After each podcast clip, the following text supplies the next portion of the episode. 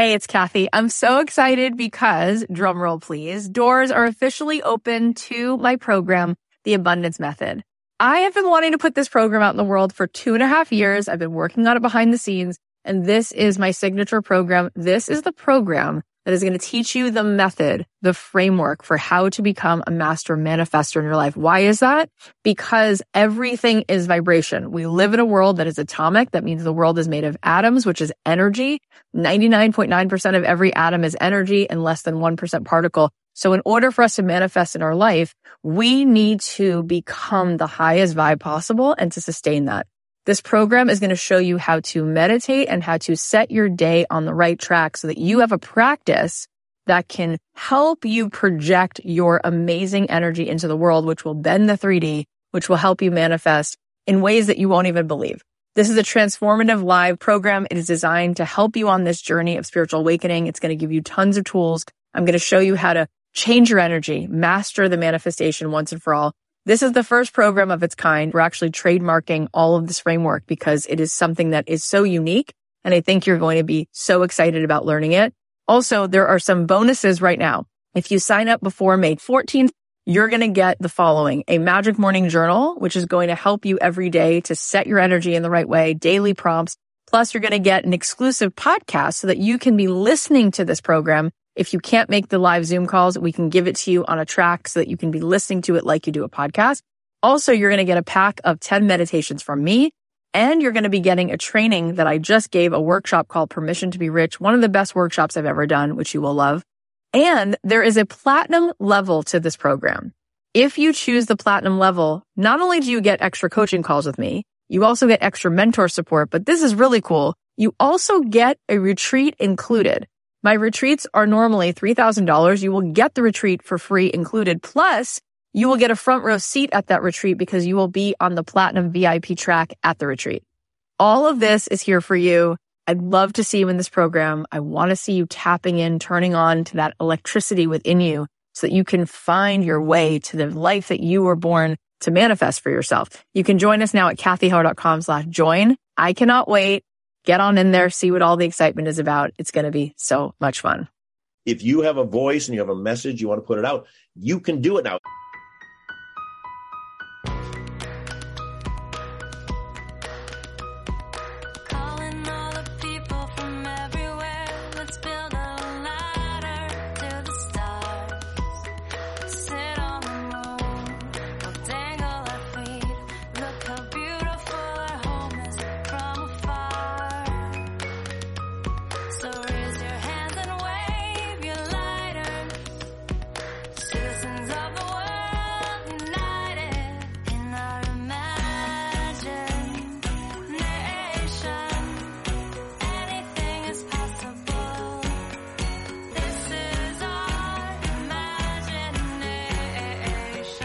Hey guys, it's Kathy Heller. Welcome back to the podcast. So today we have Paul Feig on the show, and it was just one of the most delightful conversations. He's such a sweet person. He's such a happy person from such a genuine place, I think because he loves people so much. And so it was just so much fun to talk to him. I can't wait to dive into that. I also want to let you know about something really, really cool. Speaking of happiness, I think a lot of days that go by in our life, we are waiting for something to happen so that we can feel happy. We're waiting for a certain email to come in. We're waiting for a certain opportunity. We're waiting for some amount of money. We're waiting for someone to get something or say something or apologize for something. And truly, we have an ability to find so much joy and so much energy without waiting. And when we find that real sense of authentic integrity, that authentic power, that authentic bliss that comes from within us, that comes from the lightness of our own being, oh my goodness, when that happens, we start to become like a magnet for the most incredible life you could possibly imagine, and things start happening that feel so synchronistic. I teach a program called Abundant Ever After that is my signature sauce. It's kind of the the thing I feel I do best, and it has gotten rave reviews. And right now it is actually available. And what we're doing is we're offering it early. We usually offer this in January. And those of you who get into it now are going to be able to start now, to get ahead of it now, to start watching and going through the content. And then you'll also get a lot of extra bonuses, like extra sessions and beautiful live calls and a whole bunch of things, not to mention you will be getting it at a discount. If you'd like to check it out, you can go to kathyheller.com slash join and you can find your way into that feeling of abundance. And I have a feeling you're going to D M me and say, you're right, this is one of the coolest things that I've done. So if you want to check that out, you can go to kathyheller.com slash join.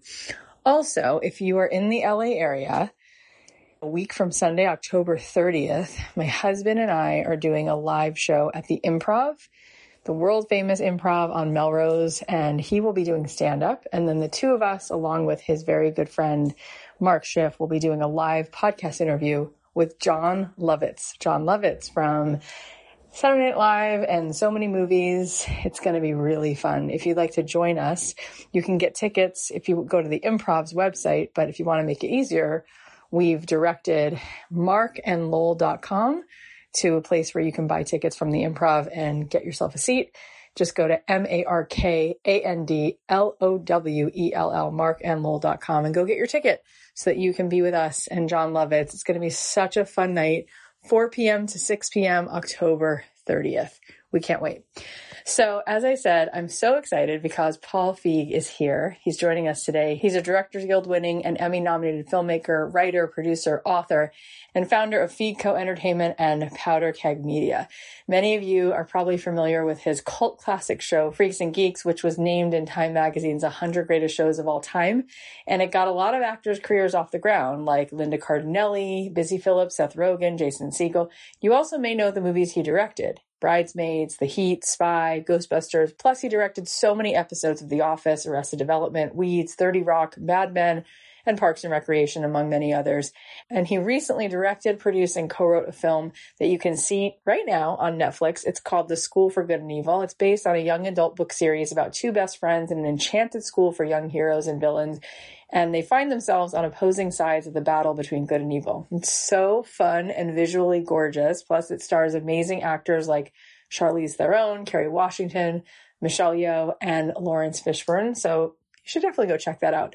Paul is also the writer, executive producer, and director of Fox's show Welcome to Flatch, and executive producer of H B O Max's Minx, both of which have been renewed for a second season. So you should definitely watch those too. Talking to Paul was so much fun. His journey has taken many, many pivots within the entertainment industry, and it's really cool to see him align with where he's really meant to be, and he's just thriving. He's also such an advocate for telling women's stories and shining a light on those multidimensional characters and relationships. I really hope that you enjoy him. I hope he continues to do the incredible work he's doing because it's making a lot of light in the world. I can't wait for you to hear this episode. So without further ado, please welcome the phenomenal Paul Feig. Paul, thank you so much. I said to you right before we started recording, you're very fancy, so it means a lot that you made the time to come here. Thank you. Thank you. Oh, gosh, I just realized I should be wearing my jacket. I Oh, gosh. But, but you actually look very dapper, and well, you are very fancy, so it's it's really fun to have you here. I look like um, I could be bartending in, in Williamsburg right now. That's also true. Yes, that would make sense. So I I know you from a lot of the things, but what I didn't know, I learned from doing some research on you before this interview. I, I didn't know about stand-up comedy. I didn't know about the twenty-five thousand dollars pyramid. And I wasn't shocked because everything you put in the world is a delight. So to find out that you're sort of rite of passage story was very fun. I was like, of, of course, this is the life that he lived, a life that like you would read about, like a fake fictional character. Can you tell us a little bit about that? Because I don't think people know the man behind all these creative projects as much as we'd like to. Well, I thank you, first of all. Uh, it's very kind of you to say that I I do stuff that, that you like, so I appreciate that. We uh, all do. Come on, I'm oh, just thanks. one of the crowd. Eh, you know, you get enough people yelling at you on the internet and you get worried. Um, but, Fair uh, enough. Yeah. No, but I, I mean, I was somebody who just knew from when I was five years old, I wanted to be in show business. You know, I just, I loved everything about entertainment, about storytelling, about making people laugh, about, you know, anything. So, so I just started this, you know, as a kid, journey to become an actor. That's how it started, really. And all the school plays, all that kind of thing. I got to do T V commercials for my dad's store. He had a, a local store in Detroit called Art Surplus. It was an Army surplus store, and he let me do these really low-budget, terrible local ads for it where, you know, I think they're on YouTube, actually. You can see some of them. I did one as Groucho Marx and did one as Tarzan, and, you know, I wrote them and thought they were hilarious, and they're, they're something that a sixteen-year-old would do. Um But then I got really into the idea of stand-up because there was a T V show at the time called Make Me Laugh, which was a semi-game show where a person would come out and the comedians would try to make them laugh for sixty seconds. If the person didn't laugh, they would win points, and if they did, they'd lose. But that kind of started the whole stand-up comedy scene, comedy club scene, really. There wasn't one before that. It was more you had to be professional and then get booked into these places. So you could do these open mic nights. So I started doing that because I thought that was... You know, back when you're living in Michigan, you didn't have any access to show day. Right, right, right. So, so it was like, okay, well, I can only do plays at the school or try to get a local theater, or if I become a stand-up. And I liked the idea of stand-up because it was so self-contained. All you need is like a microphone and a stage and an audience, and you wrote whatever you wanted. You could do whatever you want. So I would do characters and, you know, complaining kind of comedy and do music and all that sort of thing. And just pursued that for a while, but at the same time then went off and became a tour guide at Universal Studios. So that's how I moved from Michigan to California, was I, I got a chance to do that because I called the studio and said, you need actors? And they're like, well, we need a tour guide. And it's like, okay. So drove straight through with my next door neighbor uh, to get there to do the auditions for it and got it. But then I found out about U S C Film School. Then I went to film school. So, you know, it was kind of this just kind of always pivoting, because then I actually got a, a real career as a stand-up coming out of film school because of the twenty-five thousand dollars pyramid. You have to tell that story because I don't even get it. I'm like, this can't be real. Just tell us that story. Well, it was, you know, I was obsessed with game shows as a kid, and the twenty-five thousand dollars Pyramid was the one I always watched. Like, I would always wait for a snow day because, I mean, you could stay home and watch mm-hmm. T V, or you'd like go, oh, I'm kind of sick. Like, but I, so I would, could watch The Price is Right and then the twenty-five thousand dollars Pyramid. And so, when I was working right out of film school, I was an intern. Then I got this job as a script reader, but I, I didn't love it because I didn't want to read other people's scripts. I wanted to be in showbiz. Of course. So, so, so they had an ad in the paper that they were always looking for contestants for different game shows. And one was the twenty-five thousand dollars Pyramid. So I went in and auditioned and got on the show. So then I got on the show and actually had a four-day run of winning.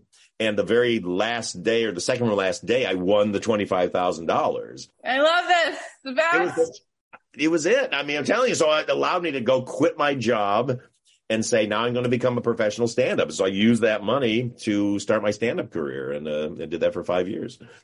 You know what it is about you? You are so lovable. Like, you have this energy, which is creative and sweet, but you're likable. You're so likable. And I just can, I was smiling ear to ear when you were telling the story of doing those commercials, because it would have been such a joy to see you as a kid, because I can't imagine how cute that punim was on your face. But like, just wh- who you are and what you do, it's all this vibe, all of it. Like, it's very consistent. Not like this would be, you're just like, the fact that you even had the, you had the gumption to like make that call, and then you did the next thing and you went on a game show. It's all very, very consistent with, I feel like, all of the content that you create. It's just, it just is, it's from the inside out, something that just makes you joyful. That's oh, kind of cool. What you are. Well, Kathy, I appreciate it. That's very kind. But I think it's, I've always been like a real optimist. Like, uh, like I can an, feel same, that. Yeah, because, you know, I, I had so many bullies, and just every day would just pound you down. I mean, that's what Freaks and Geeks is all about. Just like how you just get pounded down every day. But for some reason, every morning I'd wake up the next morning and go like, today's the day. Yeah. Today it's going to happen. I'm still that way. I, I just, because I, I don't want to be any other way. And I kind of can't, just because it's just not how I process the world. Because enough things have worked out. Plenty of stuff hasn't worked out, but enough things have worked out to just go, oh, okay, it can happen. But I'm also very ambitious, you know, and that has always driven me.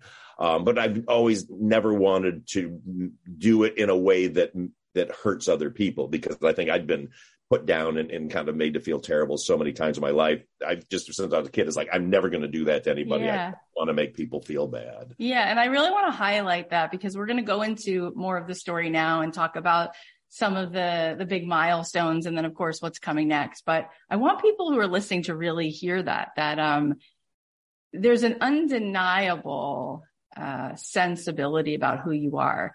And when you were talking in the beginning of the story, I'm like, he's like Charlie Bucket in Willy Wonka. You just want to lean in. You want to root for him. You like him because he's kind.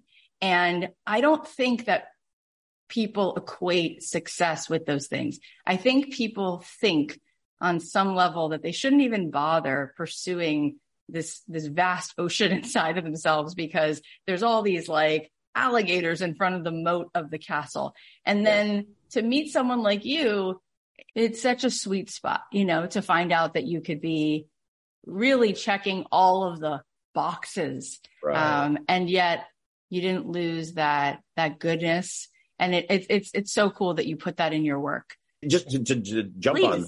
Yeah. I had a really interesting happen when I was, thing happen when I was in film school. Because, you know, we'd make our little films and all that, but then there was these big senior projects, and that was like a big deal to get one of those. And so I wrote one, and it didn't get to go because, you know, it was, it was silly. It was a, a bowling musical. There you go. The, the, oh, my God, those two words musical. together. No, maybe someday I'm going to bring it back. But, but then what happened was then another friend of mine got his, and then he, for some reason, had to leave. He couldn't do it, and he wanted me to do it. But it was a very dramatic, kind of sad thing and all this. But the weird thing I had was, when faced with the idea of doing this, I remember going, if I'm in charge, if I'm the director in charge of things, I'm going to have to be mean to people, because that's what you always would hear is like, right. you that's fire what the people. model was. Yeah. yeah. And you yell at people and you, and you fire them and all this. And I would just, and I had a, like a, like a, a freak out. And I actually went in and sabotaged getting the job by pitching a terrible idea that I knew was terrible, because I was like, I don't think I'm ready to do this. And and so I had this weird crisis for a number of years of like, I want to be a director, but I don't know if I can do it, because I don't think I've got the ability to be that person.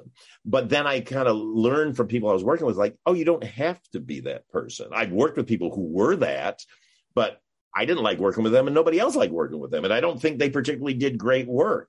You know, so yeah. you don't have to be an asshole is the bottom line. No, you don't. And I love that you're here for so many reasons, but I think this might be one of the most important things that we say on this show. So let's talk about then that first big milestone. Like, what was that first turning point of, oh my gosh, I am getting paid to completely be my creative self? What was, was that Freaks and Geeks, or was there something before that that ha- gave you that, that same feeling of, wow, here I am doing this. I can't believe it. Yeah. I mean, I think when I started getting paid for stand up, that was really exciting, because I really felt like I was doing what I loved to do and was making Huge. a living at it. Yeah. Yeah. But I, but honestly, it was when I got my first real acting job as a series regular. You know, because I was an actor for fifteen years, character actor, and I auditioned for everything. I was in a lot of stuff. I mean, I, I did guest spots in a lot of stuff, you know, but never a big part. But then I auditioned for this series called uh, Dirty Dancing, the T V series. Remember, there was one, and nobody remembers it. And I got to be a regular on it. And that was the first moment of like, oh, my God, I'm in showbiz now. Like, because first of all, you go, I'm taken care of for the next seven years because, you know, I'm going to be on the show. They're going to give me all this stuff. They're going to dress me. They're going to cut my hair. They're going to feed me. Like, it's the greatest thing ever. But then the show got canceled, and that would be a recurring thing that happened for me over and over, you know, over the course of those fifteen years was I would be, I was a, a regular on five different T V shows, but they all got canceled after the first season because they just didn't do well. But that was the great, great moment of like, wow, I'm in showbiz. But then getting Freaks and Geeks, writing Freaks and Geeks, getting it sold and getting it on the air, that was the moment that turned me into kind of who I am today, because it's like, oh, now I'm actually doing what I really wanted to do my whole life, which is I'm creating stuff and I'm storytelling and I'm in quote unquote in charge. you know, I did it with Judd. So that was the moment of like, oh, maybe I actually can do this. And that is really incredible on so many levels. I want to tease that out for a second, but I also just want to say it has to be said that it's amazing. I mean, it's amazing the the following that that show has and and how quickly it was there and then it wasn't. And yet your insight in the people you chose for these roles is like, it's just unmatched. It's just like hard to understand how you chose all of these people as they were just budding, you know, fledgling, like working actors. And now, you, you know, your instincts were dead on. They've all gone on to do incredible things. And that show has just remained like such a classic. And yet I was surprised. I was like, wait, wasn't that on for ten years? And I was like, no, twelve episodes? How can that be? It's so It's it's very frustrating when the really good content is not necessarily the thing that the networks get behind. No, it's nuts. I mean, yeah, we aired twelve and then we have eighteen all in, the four, eight, six that never aired until we went into syndicate, you know, it aired, just started playing re, and reruns and all that. But um, it's what you dream of for a T V show. And, I, you know, it's been twenty-two years. I, I still can't believe, you know, people watch it, which is great. I mean, it's a dream come true. Trust me, I'm thrilled. I guess the, the thing I wanted to tease out is that so often on this show, people have this question about pursuing something, and then sometimes people pivot. And yeah. For you, actually, Jenna Fisher was here and she was talking about wow. her husband and how he wanted to be an actor. Yeah. And then he he moved into the the more behind the scenes, creating, writing, directing. Mm-hmm. And she said that was so right on. And it took a lot of humility. And um, I guess... what was that like for you to let go of one one particular path and go all in on a different path? And and what would your advice be for people listening? Like, how how do you know when you're giving up on something that's really your alignment and when yeah. you're actually pursuing your real zone of genius, when it's actually like the better fit? Well, it's hard because, I mean, it, especially if it's like a lifelong dream, it's very hard to let go of.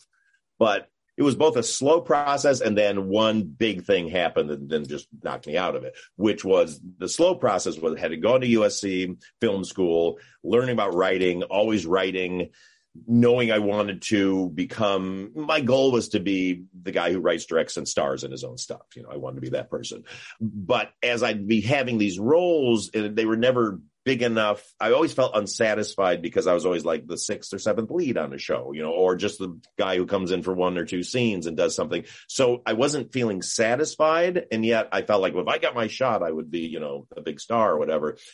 But then it was when I finally, the, the fifth show I was a, a regular on was Sabrina the Teenage Witch, you know, the first season where I was Mister Poole, the biology teacher. So I was finally on a hit show and it was like, oh, okay, well, the dream I have of like writing and directing, all that stuff, we'll put that on hold because now I'm going to be working for seven years and this is so great. So it almost made me kind of made, I wouldn't say ambition drop, but, but the going for the direction which I kind of in the back of my head knew I should be doing because I only had so much talent as an actor. You know, I had two things I could do. I could either be the really sarcastic guy or I could be the really goofy guy. I'm not, you know, I couldn't do d- dramatic roles or cry on cue or anything like that. So I knew I was limited.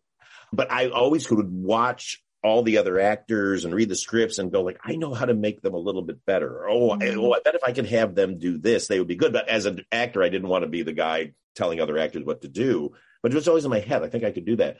But then, so did a year on Sabrina the Teenage Witch, took that money, wrote this movie called Life Sold Separately, uh, which is about four people in a field, because I had like thirty-five thousand dollars in the bank that I was like, I said, I can make something with this. And then I'll come back the next season and, and get the money back. Put all my money into making this movie, made it, couldn't get into any film festivals. And then when I was in the middle of post-production, I got called from the show saying, oh, we're going to write you out of the show. So I bankrupted my wife and I basically with this movie that then I couldn't do anything with. Nobody wanted it.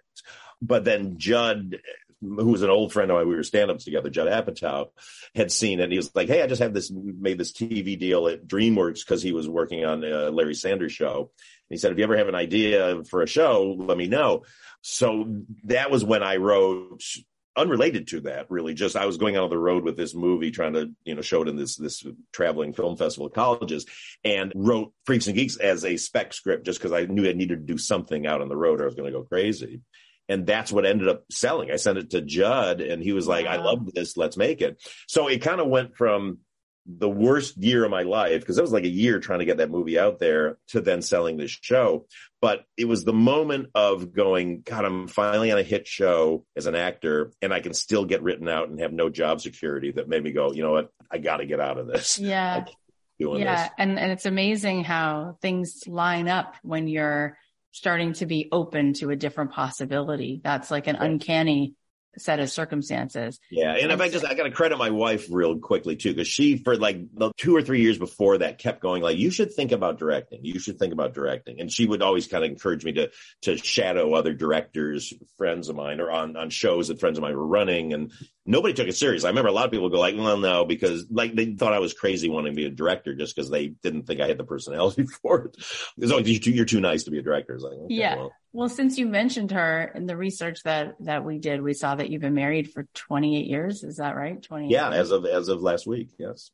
I mean, mazel tov. Congratulations. That's probably your biggest accomplishment, right? I mean, let's let's I'm be very real. Proud of it. Yes, it's amazing. And I was going to ask you about that anyway, but since you just brought her up, rightfully so, that's incredible to have that kind of encouragement. What would you guess is is one potential reason why you've been able to have such a big career, live in Hollywood mostly, and have a long, great marriage? Like those are also not things that people usually assume go together. Yeah, well, we're, I mean, obviously we love each other very much, uh, and we're really compatible. We both love the same things, comedy and all that. But I think the biggest thing out here is we're not in competition with each other. You know what I mean? It's when, honestly, when I met her, she was my manager. So our unified goal was to get me work. You know what I mean? And I, I'd had a few relationships, a couple of relationships before, one in particular, where it was a fellow performer. And there was always a weird rivalry competition, you know? So when you'd get a job, there was always like, oh, yay. Oh, but then this feeling of like, well, why didn't I get a job? Or, and I remember having a big fight once because, you know, I'd gotten a job, I, some good gig, and And she brought me her like headshots. I was like, well, what do I do? And I, and I, I said something kind of like, you know, well, you know, at your level, what you have to do is this. And she just lost it, which, and she probably should have, because it sounded very like at you know, your level. Yeah, You're exactly. Like, note to self, delete, delete. That yeah. One. Don't ever say that. Exactly. It, but but it was just that thing of you're like, oh gosh, you know, I've I've witnessed couples in showbiz who were like kind of going for the same thing, and one would be sort of, people would be asking them at a party about some success they had, and the other one would start to get angry about yeah, it. It's like, sense. I thought that's just too hard to put up with. And so the fact that we're just kind of, I don't know, we're unified in our goal to to yeah. just get work. Let me ask you this question. We've had other great filmmakers here, David Lynch, Brian Grazer. It seems like everyone we've had on the show has some kind of a spiritual practice. Whether, I mean, David Lynch, obviously, his meditation yeah. is his thing. But I read a little bit about your background. And funny enough, my husband, his mom is the same thing. Like, we're all Jewish, but she actually became a Christian Scientist. And even though my husband, I don't know, I don't think he would call himself that, he got so much out of having a mom Mm-hmm. who gave him all of this sub, I mean, I think it was in his like Wheaties growing up, just like a look at the universe that was gorgeous. And in our house, my kids, we're raising them Jewish, and we go to, I don't know, we hardly go to synagogue, but if we do, we do. But he brings so much to the table from things his mom taught him yeah. that in the beginning, I was like, what are you talking about? And now I'm like, say that again, say that again. So I'm just yeah. curious for you. Do you think that that has had an effect on you? And in your own life, do you have sort of a spiritual practice or spiritual beliefs that you feel like just help you change the narrative? Because you did say how positive you've always been. I'm just curious if that's part of it. Yeah. Well, I mean, you know, growing up in Christian Science was very interesting because, you know, I'm not a religious person. I mean, I was when I was a kid. I was very religious. Mm-hmm. But, you know, that religion is so much not about dogma. It's very much about, even though it's wrapped up in a Christian right. Right. kind of thing, it's very new age sort of, it's all about you, you control what you do. It's your mind, how you think about stuff, you know, and this is not Scientology. A lot of people think Christian Scientology. No, no, it's They're very much not. yeah, exactly. Exactly. So, so that was always in my head of like, you can control it. If, if you really think positively about it in, in the right way. And so even though I fell away from the religion itself, because I got into actual science and all that, right, right. Hard to put the two together. Yeah, it just gave me this ability to not depend on other people. You know what That's I mean? It. It, it's the same way, you know, it, it, we're famously known for not taking medicine and all that, but it's the same thing. I actually kind of like the fact that if I have an ache or a pain, I don't immediately grab for a painkiller or whatever. It's like, I go, okay, I want to be in touch with my body and know what it's telling me.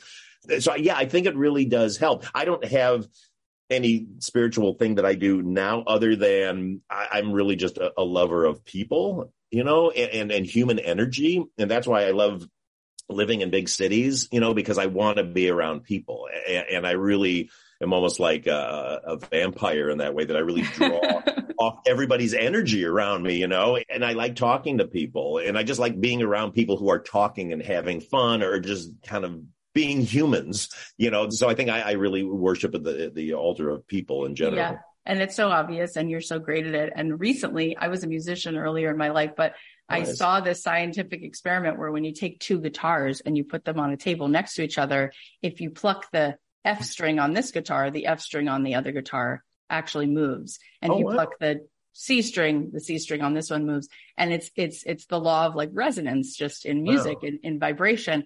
And what I think the reason I, if I could be so bold to say why you love people is because you resonate such a high frequency of joy and creativity and spontaneity and collaboration that you draw out, because you, your resonance is so powerful. It lights that up in other people, and they like being around you. And then you get to like sort of love them into more life. I, I can just tell just from this short time I've spent with you. So that's really cool. And it's just such an interesting parallel, because that very much is what goes on in our house with my husband and his background. And, and it's yeah. just sort of like a, a worldview, not necessarily a religiosity, but a, a look at life in that way. So I'm glad I was able to ask you about that. So yeah. you went on to be doing all of these things. And I'm just curious, if, is there one role now, whether it's directing or writing? When you're directing, does time stand still, or when you're writing, or do you like them both equally? I like them all equally, because weirdly, I kind of consider it all to be one job. You know, I mean, I always hate the term filmmaker. It just sounds so, so, you know, like auteur theory or whatever. It, it's, mm-hmm. it sounds so highfalutin, but, but it really is. I do feel like filmmaking, being a filmmaker is my favorite thing, because I, as a director, I love being a director. I mean, just because I'm in charge of everything, and I get to affect the vision, and I get to make sure that it all works. But I love being a producer, because then I get to protect that. And I love being a writer, because whether it's a project that I get the full credit for writing, or whether it's just rewriting I do on other projects that I don't take credit for, I'm getting to fix it all. But I'm also fixing it as a director, because I know what I'm best at directing, and I know what I want out of things. So it is very hard for me to kind of separate them out, but I really do love the title director. It's very, it gives me great pleasure to say, oh, I'm a, I'm a movie director when people ask me what I do. I mean, I can understand why, especially because the work that you've done speaks for itself. And it really is saying a lot, because there are times where somebody does one thing and it's so great, and that's enough. That's like, Dianu, like that's enough. But you done so many movies over and over and over again in such a short period of time that all just land. And so what's one look at directing that you think we could learn from, even in life? Like, what do you think makes a great director? What do you think is the way you're facilitating a, an environment? Or what do you think is the way you're communicating to an actor that draws out that level of creativity? What, what can we learn from you in our life that you see in directing? You have to create a safe environment for the people that are working with you. You know, I, when I was an actor, I would have so many times with certain directors, like I always like to like ad lib or surprise people, or do a little kind of throw a joke and people didn't know. And usually it always went really well and people liked it, but sometimes somebody would like slap you down for it. Like, what are you doing? Stop that. You know, or that's not funny, or blah, blah, blah. And suddenly I would tense up, and my creativity would be cut in half, because then I'm like going everything through a filter of like, oh, I better not. Of course, yeah. You know, so I didn't feel safe. I didn't feel like it was a place I could experiment. You know, look, I didn't want to be the guy who just like just goes off script and goes nuts. But at the same time, I wanted to add my personality to it. And so, you know, when I'm doing my movies, I really create an environment where people feel they can try anything and are not going to get slapped down, because Trust me, there's plenty of times people will do something. Oh, can I try this? Oh, sure. And they'll do something. And I, in my head, I'm going like, oh, God, that's terrible. Like, why did they want to do that? I don't like that. But I don't go, that was terrible. Don't do that. I go, okay, cool. That's great. We got that. Let's try this or let's try yeah. something else. Because then I get back to the editing room, and so many times that take I thought was terrible is actually the best take. Wow. Because because it was purely from them. It just wasn't what I had in my head, you know. And so my advice is always like, be confident enough to have no confidence in your vision. You know, that's why I hate the term auteur theory and auteur, all that stuff, because it's not, it's bullshit. You know, if, if I'm dictating every performance to somebody, then they're just doing some watered down version of what I think it should be. And why did I hire them? It's not Shakespeare, you know, I mean, we're, you're not, you're not parroting beautiful words. Hopefully we're presenting beautiful words and, and worked really hard and got the script right. But then that person has to make it their own. When I was a T V director, I would work with, you know, these showrunners, and occasionally they would say like, that person's got to say the joke just like this. And it's like, well, that person's mouth doesn't work the same your way your mouth works, you know, mm-hmm. So let them interpret it. Even if it's, even if they're not changing the words, let them just have the, a different type of thing. And every time in my movies, when I've worked towards getting somebody to do something exactly the way I heard it in my head, by the time they do it, everything they've done before that is so much more interesting to me. By the time they do exactly what I wanted, I'm like, oh God, I don't even, I don't even like that anymore. That's fascinating. And I, I think we can all learn something about that in our own lives, whether we're parents or whether we're just working on any collaborative project, like creating that safe space and then like trusting that maybe you don't even know what you like. Maybe there's something you can't even see. So yeah. Speaking of all of these incredible gifts that you have, directing and writing and producing, you're doing that again, The School for Good and Evil. Tell yeah. us about this and why you think the audience might enjoy it. Yeah, it's my first foray into the world of fantasy, but my whole goal in my career is just to do every genre there is. You know, I just, I love genre movies, and then there's so many genres I go like, oh, I, I think I could have an interesting take on that, and, and fantasy's always been that. But it was a script that was sent to me, and I read it, and just, I fell in love with the story of these two women and their friendship, because I'm really drawn to female friendship stories. It's just kind of my favorite thing. I see that. Yeah. Yeah, I just love it. I just, I just think it's, you know, all my friends were girls growing up. I was close to my mom, and I just loved those relationships. But it was also then on top of having this great message and this great friendship in it, and just the way that it resolves is so beautiful. I think it was a chance to get to create an, a world, uh, which I've never gotten to do. I mean, with Ghostbusters, we kind of did, but it was still based in our world. And I've just always wanted to build something from the absolute ground up.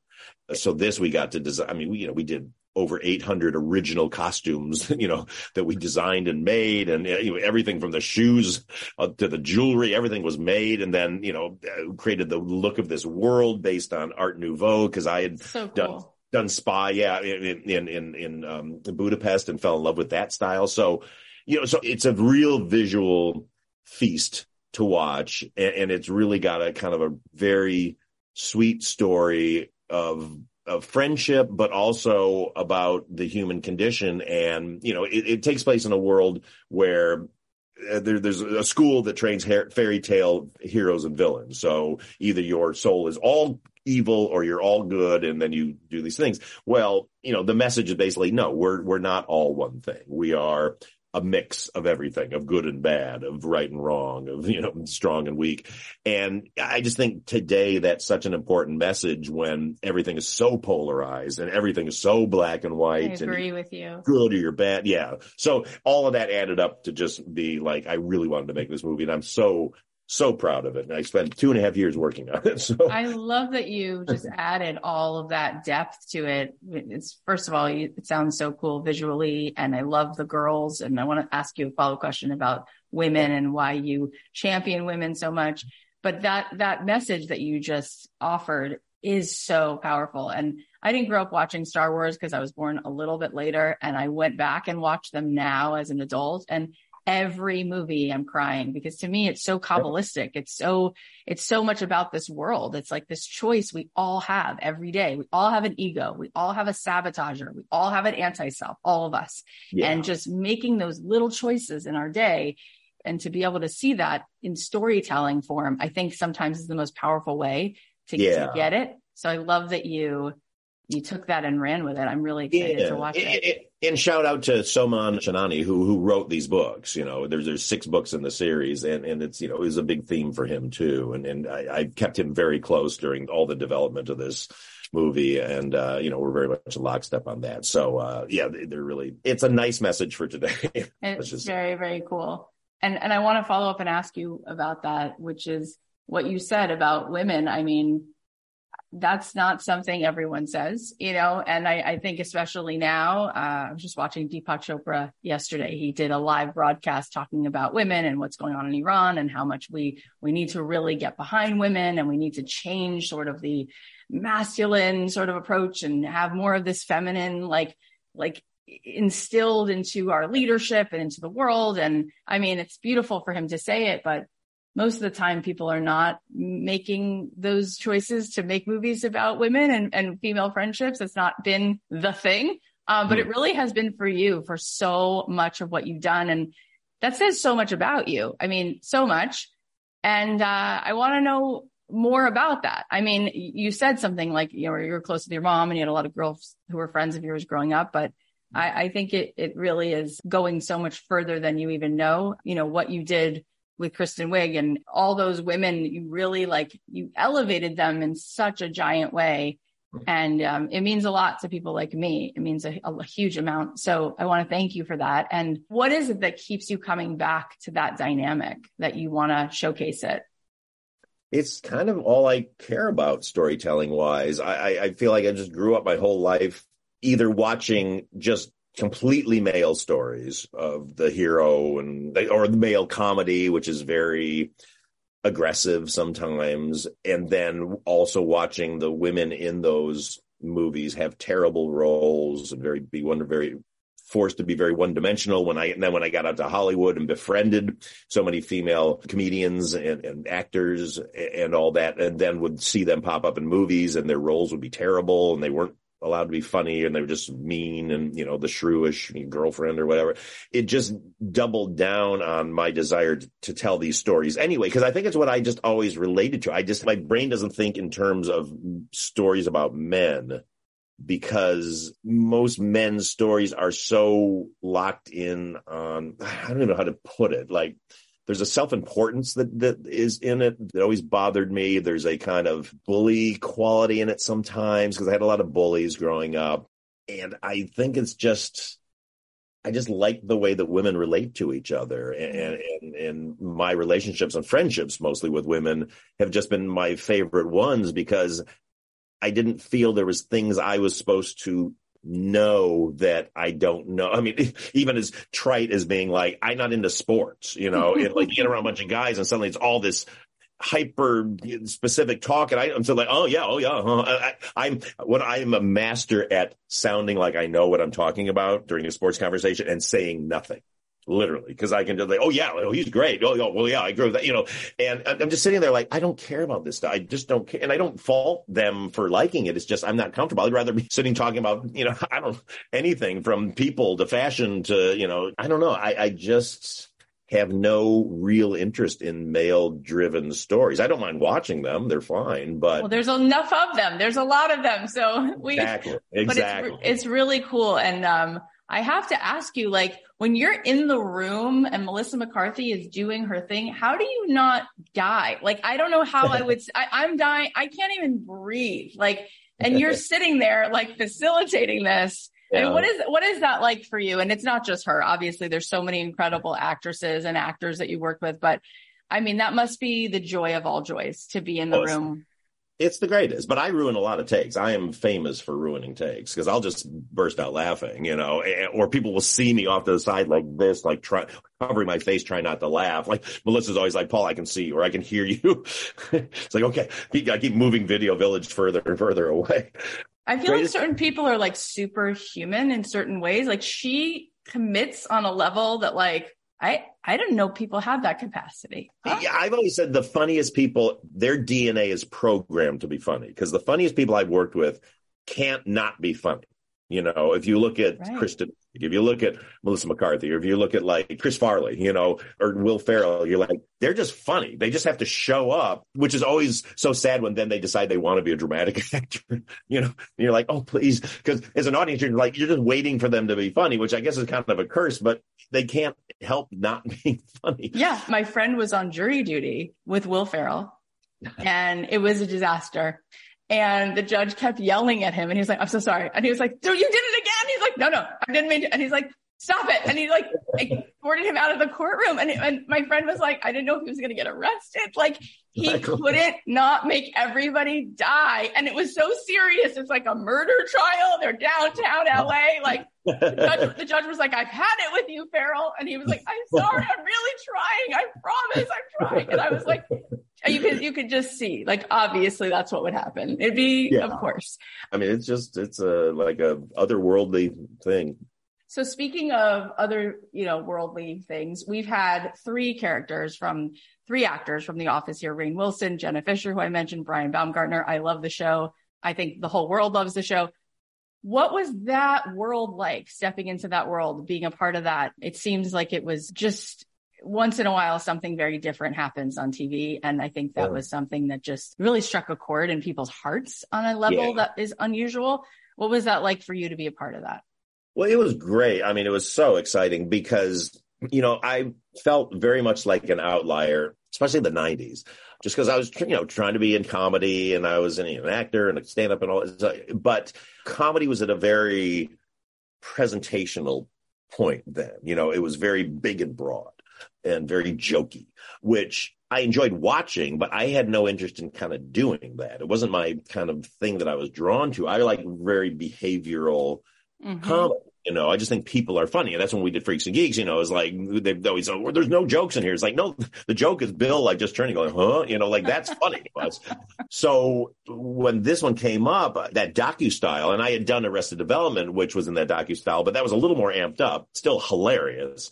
But so good. I like that this one had, it was even more pure to the docu-style. And And then Steve Carell, I was such a huge fan of Steve's from The Daily Show. I always thought he was so funny on that show. And so when they cast him in that, you know, I had, truth be told, I had been approached, as a lot of people were in, in town, to do to turn the the British Office into a T V show. And I turned it down immediately because I was like, why would you take that on? It's too hard. Like that show is so funny and so good, okay. but it's very British in the sense that it's very mean, you know, it's yeah. very...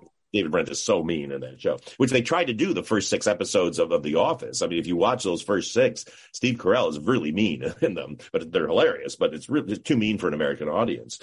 And so getting in there, that was, you know, that first real season was the season right after forty-year-old Virgin had come out and everybody was in love with Steve because he was so lovable in that. And it was like, how do we transfer that into here? And so once the decision was made, like, oh, well, Michael Scott will be, he's still like a jerk, but he means well, you know, he's like a well-meaning guy who's just kind of a, an idiot, but occasionally he's not. Occasionally he actually figures stuff out, but he's still kind of a bore, but he doesn't, he's not mean-spirited about it. He thinks he's hilarious. And and so that was really what kind of was the turning point for it. And it was just a joy. I mean, I, you know, I directed, I think nineteen episodes and was lucky enough to do some of the biggest ones and do Steve's final episode, which was just, I mean, I've never been I on a set. I could cry just was, thinking of it. I could I was never on a set that was more heartbroken. That, that was the funny, I don't know, I've, I've told this story before, but like, you know, the whole thing, every scene we'd get to that was like Steve's last scene with somebody, everybody be in tears, you know, and everything was so serious. And I, I have to go like, all right, everybody stop.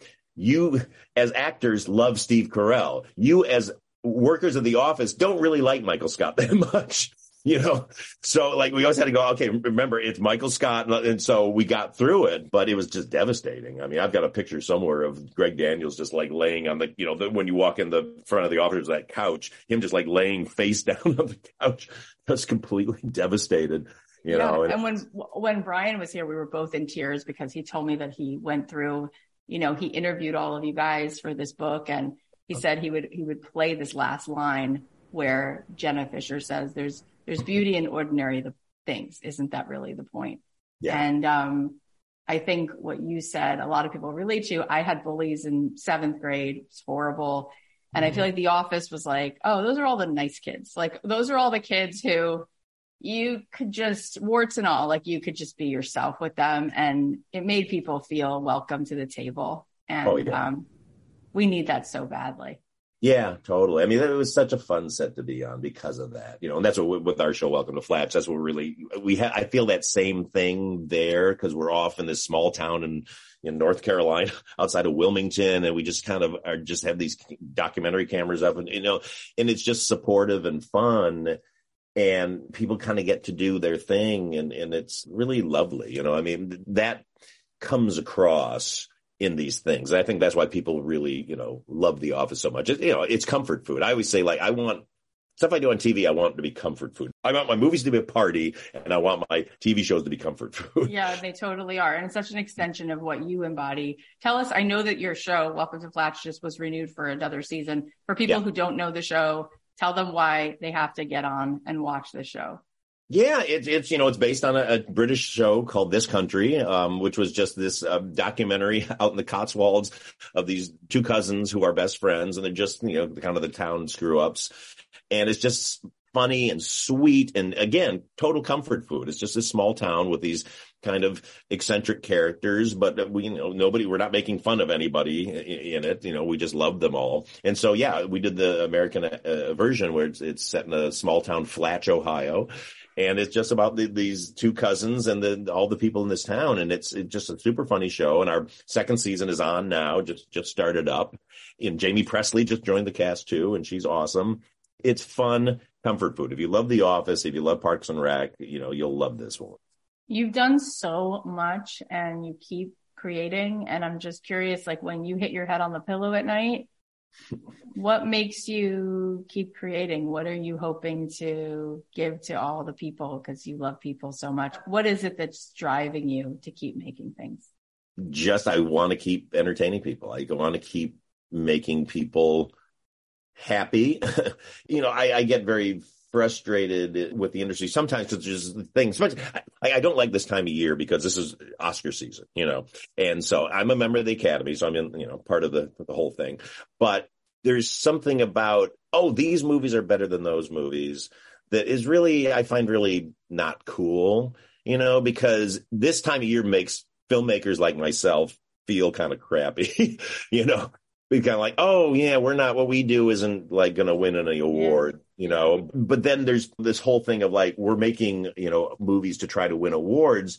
I don't like that at all because I go, uh, now you're not, your goal is not to entertain the audience. Your goal should always be to entertain the audience, no matter what. And the biggest lesson I had, because, you know, I was, I was definitely influenced by that at the beginning of my career, like, oh, I got to do something, you know, that's Oscar worthy or whatever.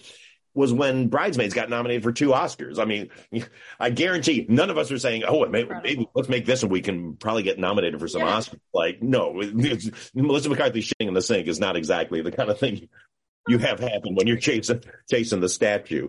You know, but it made me go, oh, no, we just, we made the most fun movie we could to entertain people. And we put the messages in that we wanted about friendship and, you know, and had the emotion in there and did everything that a movie's supposed to do. You know, my favorite movie of all time is It's a Wonderful Life, because I think that movie does everything a movie's supposed to do. It makes you laugh, makes you cry, makes you happy, gives you, leaves you feeling great about people.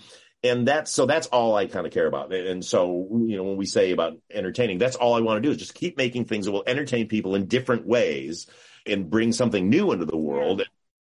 And then I get to have fun doing something new and, and putting my take on a different genre or whatever. But I want people to have more stuff to make them happy. I love you, Paul Feig. Everybody does. And I'm just sitting here thinking, like, the only movie that's a comedy that I can think of that won Best Picture, and I'm not a trivia buff, but I think it was Annie Hall, right? That's yeah. Some people do consider uh, Shakespeare in Love to be a comedy, but that's a debate okay. de- amongst yourself. I'm, I'm, I mean, either to confirm or deny that. But you think about what a commentary that is on culture and society, that like, if, you, if you're going to win an award, you have to make Schindler's List. Like you yeah. have to make something that is so sad, that is so heavy. It's like we're addicted to suffering and we think that things that are dramatic and heavy are amazing. And meanwhile, yeah. the world just needs so much to feel good. And you genuinely make people feel good. Like The Office is not something that would go in the same category for people in their heads as something like, like, like Schindler's List. And yet it's like, how much good does it do? How much good does it do? And it, I hope that changes. That feels ridiculous. Well, the problem is, as, as, as somebody in comedy, and we can, you know, all of us in comedy can secretly sit around and complain about this for hours. But I, I will say the one thing is, for a drama to be impressive, it can work really hard. You know, it can just throw a lot of stuff at you and have crazy, you know, beautiful shots, and the acting's big and all this stuff. And you go like, wow. If you do a comedy like that, it looks what we call in the business sweaty, which you see it working really hard. So comedy to be good has to look effortless. And once something looks effortless, people go, oh, well, that was easy. You know, and I've had, I can't tell you how many people go like, what? You just show up and everybody's funny. It's like, yeah, yeah, okay. But, you know, Steve Carell never won an Emmy, never won an Emmy because I would have people would say to me like, well, that's just him. He just shows up. It's like, you realize how hard that man works, how Michael Scott is not Steve Carell at all, but he made it look so easy. And he would always lose to like Alec Baldwin, which was, who's very funny, but had a very showy, big character wow. that he did. And, and so it just shows you like, we're never really going to get it, get those awards unless we do something that's big and overwrought, but then it's not going to be funny because it's going to just feel too sweaty. That is so fascinating. And it's hard to hear that he never won an Emmy because when yeah. I was uh, four years old, I would sit in front of the T V and Mister Rogers would come on and he would look at me, right? And he would say, uh, you're lovable. And I would feel this feeling of like, I'm going to get through today. Yeah. And uh, that's what Steve Carell did for me watching The Office. It was like this giant heart of a vulnerable person who no one ever is willing to be that vulnerable. Yeah. And all of a sudden you just feel like, oh, I think I'm okay.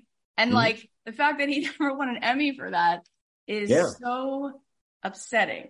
One like, Golden Globe and that was it. One Golden Globe. That was amazing. It. Well, I, I'm, I'm so grateful that you... are you um just sparkling confetti and sweetness and lovable yumminess everywhere. Trying, every- trying desperately.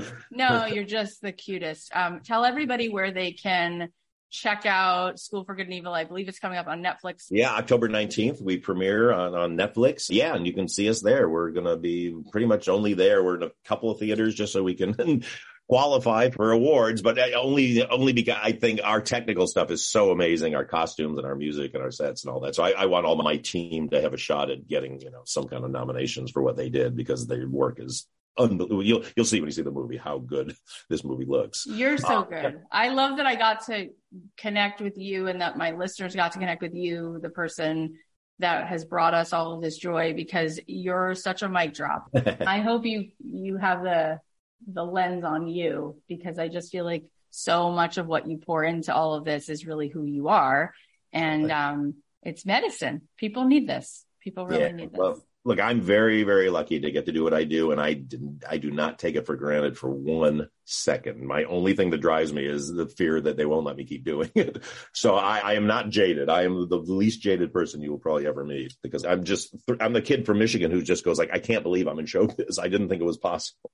Well, you're a delight. Last question for people who are listening right now, who have some dream and mm-hmm. feel like it's too late, they're too old, they're not talented enough. What's one thing you might want to say to them? Just do it. I'm not an ad for Nike. Just do it. There, there's no reason you can't do it now. When I was starting out, sure, you had to have a ton of money to buy film. You made it. You couldn't get it distributed anywhere. You couldn't get it out there. Now you got your iPhone can shoot a movie that looks a thousand times better than what I spent thirty-five thousand dollars on on sixteen millimeter. You got the internet. You can put it out on the internet and they can get seen. Or you can go on social media. You can just start doing things on TikTok or do them on I G. Like if you have a voice and you have a message, you want to put it out, you can do it now. It's never been more of a meritocracy in this, in showbiz ever, because I mean, there's people in, in the shows that I do that I cast off of the internet. Uh, the star of, of Welcome to Flatch, Holmes, is somebody we found on Twitter who she just did funny videos in her car. She would just put up a camera and just do these characters. My assistant at the time, Greg Lubin, he came in when we were trying to recast this thing, and he's like, I think I found the lead for the, for the show. And it was her. And then also there's a, a Erin Bowles, who is also in the show, is somebody, she was doing videos where she's putting costumes on her plants, you know, and, and Patton Oswalt one day, he said, this girl's really funny. And I saw her and I, I got, I cast her in the show, you know, so it's like, And, and it's never too late, my God. So it's just, if you have a voice and a take on the world, just make sure what you're putting out there is who you are. Make sure it's good, you know, and then start doing it. There's no reason not to do it. This is the best time to want to get into show. That is the coolest thing, and not the answer I thought you were going to share. And that is just so exciting to yeah. think that you pulled these people off of just because they had the the fortitude to just show up and, and put this in the world. I mean, that is just so cool. So everybody who's listening, take a note from Paul Feig. That is Get out there. really, really encouraging. Paul, you are the best. You are literally the best. I enjoyed this immensely. Thank you so much. Thank you, Kathy. It was an absolute pleasure. And, and thanks everybody for listening to this. If you made it through. You're the best. Oh my gosh. How sweet is Paul Feig? Okay. Here are the takeaways. Number one, things line up when you're open to a different possibility. Number two, be unified in your goal. Number three, you can control your mind if you think positively about it in the right way. Number four, create a safe environment for the people that are working with you. Let them try terrible things and experiment. Number five, be confident enough to have no confidence in your vision. And number six, just do it. If you have a voice and a take on the world, then make sure what you're putting out there is who you are. There's no reason you can't do it now. This is the best time. Thank you so much for listening to the show. I know that you have a million things to be doing and you're here. So thank you. It means so much to me. We have so many good episodes coming up. I know I always say that, but we really, really do. So please subscribe on Apple Podcasts or follow us on Spotify. And if you enjoyed this episode or any episode, take a second right now and share this podcast with a friend. You can email them the link or text them the link, or you could post about this on your Instagram and you could tag me at kathy dot heller. And you can also tag Paul. He's at Paul Feig, and it's spelled F E I G. And finally, if you want to get into my signature program so that you can unleash the faucet of all the abundance and all the beauty and all that really high vibe energy that is really available to all of us, you can join Abundant Ever After right now. Go to kathy heller dot com slash join. This is the least expensive offer. It is also on extra discount right now, and it comes with a lot of bonuses. So get in there right now if you want to join me for what I think is my greatest of all the hits. kathy heller dot com slash join. You can be a part of Abundant Ever After. And if you're in the L A area, go grab your ticket so you can join us October thirtieth, a week from Sunday. My husband's doing stand-up. John Lovitz is going to be there. We're doing a live podcast interview with John Lovitz on stage at the Improv in Los Angeles from four p.m. to six p.m. October thirtieth. That's the day before Halloween. You can go grab your tickets. I think they're about twenty dollars, and you can go to mark and lowell dot com to get your tickets. Mark is M A R K A N D L O W E L L, mark and lowell dot com. Grab your tickets. And uh, I'm just so thrilled. Today and tomorrow, we are doing a live event in L A. I can't wait to share a little bit of the audio from that with you guys over the next few weeks. You'll be hearing snippets from Andy Grammer, Candace Nelson, Amy Purdy, and some of the other beautiful conversations we're having on stage today and tomorrow. It's just so much fun to do these live events. I'll definitely be looking to do more in the future, so keep your eyes peeled for dates coming up. And uh, next week, Monday, Tuesday, Wednesday, we're doing a retreat at my house, and that is just so exciting. So I just love you guys so much, and I continue to look for opportunities and ways for us to come together in person because it really is the best. I hope you have a beautiful weekend, and I will talk to you Monday.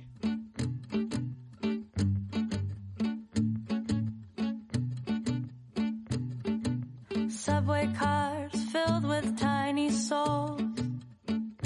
Some are young, and some of them are old. Saddest faces you have ever seen. How can we set each other free? Turn your inside out. Let it shine. That's what it's all about.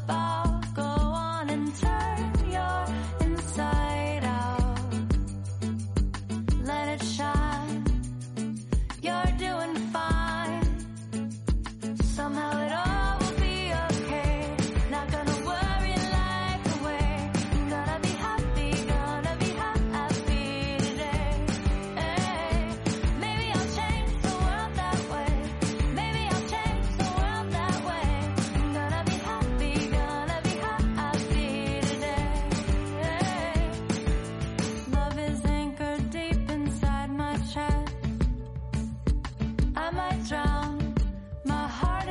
such a mess. I've been searching for some kind of sign, how to live this little life. Turn your inside out, let it shine. That's what it's all about. Go on and turn your inside out, let it shine.